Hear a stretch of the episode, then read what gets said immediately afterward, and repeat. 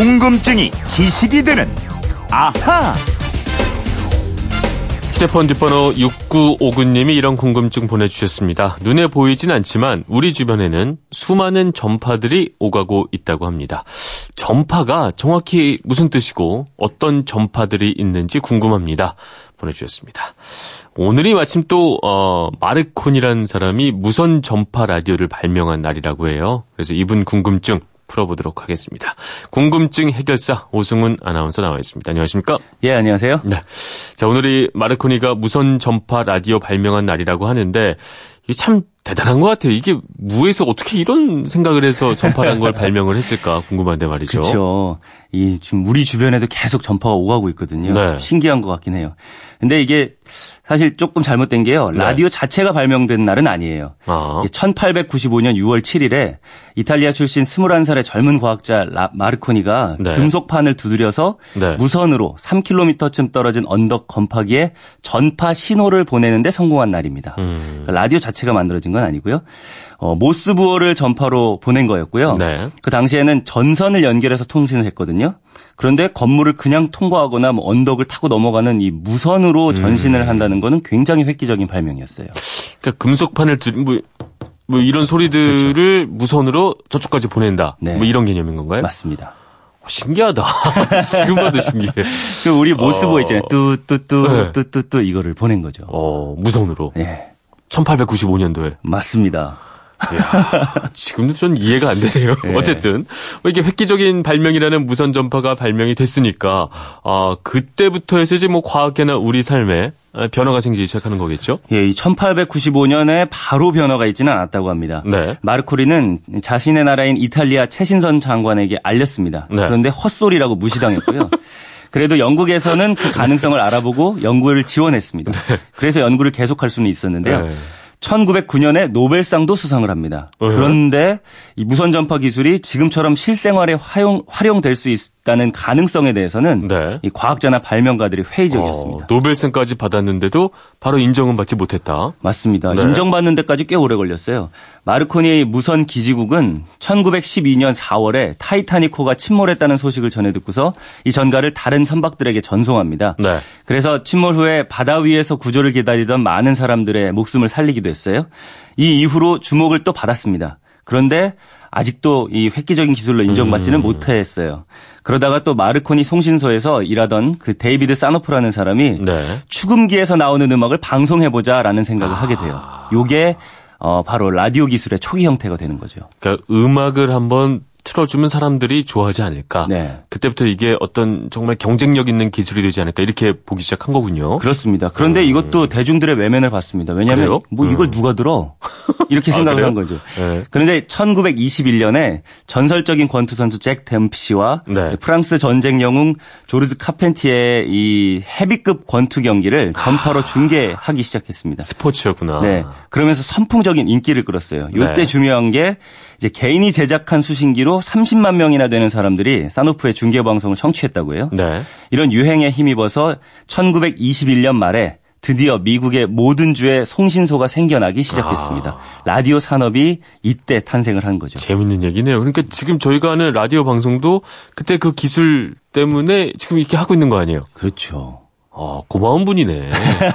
그러니까 우리 먹고 사는 거 아니에요, 덕분에? 예, 근데 이게 처음 나왔을 어. 때부터 이제 산업으로 발전되기까지 한 30년 네. 가까운 시간이 걸렸으니까 오랫동안 기술이 이렇게 확 획기적으로 전파되지 못한 거죠. 지금 저희 이 방송도 그 기술에서 뭐 대단히 어- 어마어마한 게 추가된 게 아니라는 얘기. 어, 거죠? 그럴 수도 있어요. 어. 예, 기술적으로 많이 발전은 했는데 네. 여기에서 막 크게 벗어난 건 아닌 거죠. 네. 참 재밌습니다. 지금 여기도 막 전파가 오고 가고 있다고 상상을 하니까. 네. 재밌는데 말이죠. 예, 여러분이 이 방송을 듣고 계시는 방법이 아마 여러 가지일 텐데요. 네. 라디오를 직접 수신을 하시는 것도 전파가 이용되는 거고요. 네. 휴대전화 데이터를 이용하는 방법, 또 와이파이로 수신하는 방법, 다 전파를 이용한 겁니다. 말씀하신 대로 지금 저희가 있는 스튜디오 안에도 라디오 전파 비롯해서 그렇죠. 휴대전화 전파, 와이파이 전파, 어. 또 TV 전파 이런 네. 전파들이 우리 주변에 끊임없이 계속해서 오가고 있습니다. 근데 전파의 종류는 조금 전에 말씀하신 몇 가지가 있었지만 이거 말고도 굉장히 많을 것 같아요. 굉장히 많습니다. 네. 전파는 주로 통신에 쓰이는 전자기파를 의미하는데요. 네. 전자기파는 또 빛이라고 생각하시면 되고요. 빛이요? 어. 예, 빛이요. 그러니까 전파가 빛이다. 전파가 빛입니다. 어, 그래요? 네. 이게 빛이라고 하면은 빨주노초 파남보가 먼저 떠오르시죠. 그렇죠. 네, 빛, 이 전자기파는 네. 파장 또는 주파수에 따라서 여러 종류로 구분이 되는데요.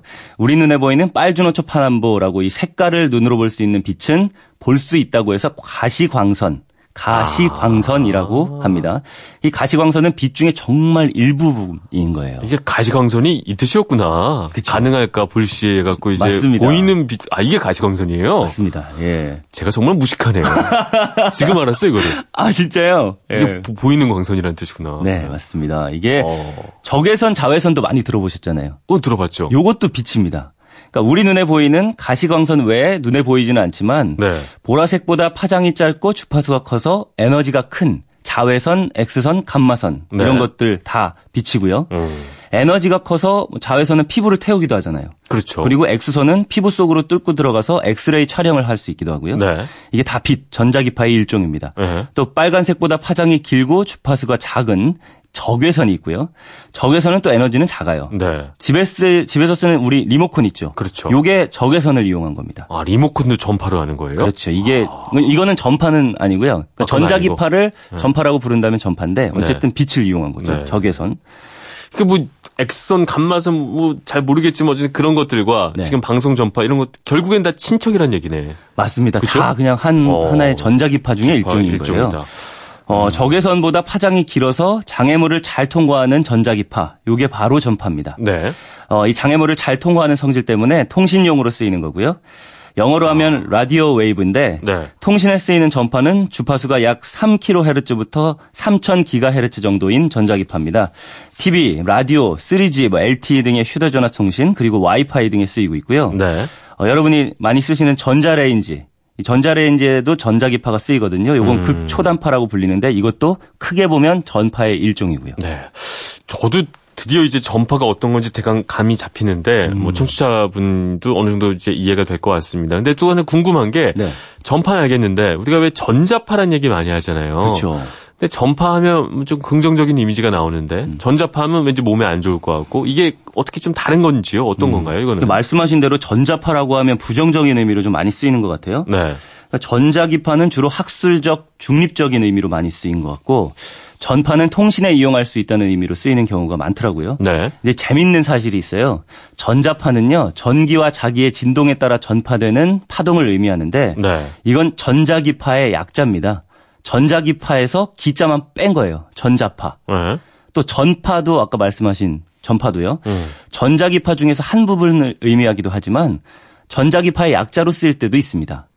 그럼 그냥 전파나 전자파나 같은 비슷한 거예요? 맞습니다. 같은 거예요. 같은 거예요? 서로 다른 어. 걸 의미하는 게 아니라는 거죠. 근데 왜 우리는 그렇게 전자파는 나쁜 걸로 알고 있지? 그러니까 부정적인 의미로 자꾸 쓸 때는 전자파라고만 쓰니까 네. 예, 언론 등에서 이렇게 얘기를 하니까 전자파는 나쁜 거고 네. 전자기파는 괜찮은 거고 이렇게 생각하시는 경우가 있는 것 같아요. 그러면 우리 주변에 있는 그 전파 같은 경우에도 그게 뭐 비슷한 거라면 음. 좀 몸에 해로울 가능성도 있는 거 아닌가요? 해로울 수는 있습니다. 네. 그래서 WHO나 뭐 미 FDA 등에서 전파가 우리 몸에 미치는 영향, 요걸 지속적으로 연구 중이기도 하고요. 네. 우리나라에서도 휴대전화, 와이파이 공유기 같은 이 통신기기는 네. 전자파 흡수율을 측정한 후에 국립전파연구원이 고시한 일정 기준을 통과해서 안전하다고 판정돼야만 정상 판매가 가능합니다. 아.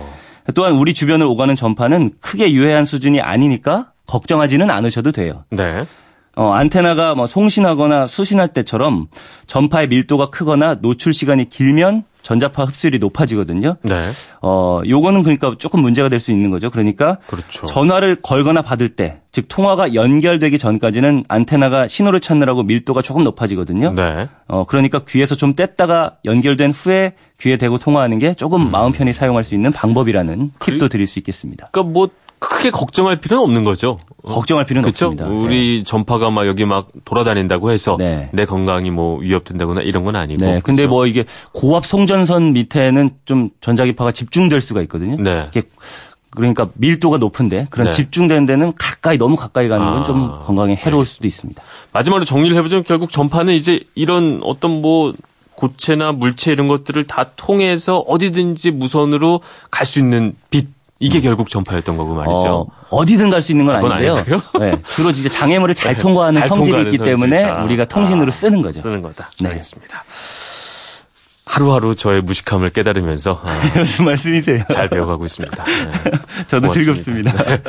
궁금증이 지식이 되는 아하 오승훈 아나운서였습니다. 고맙습니다. 감사합니다.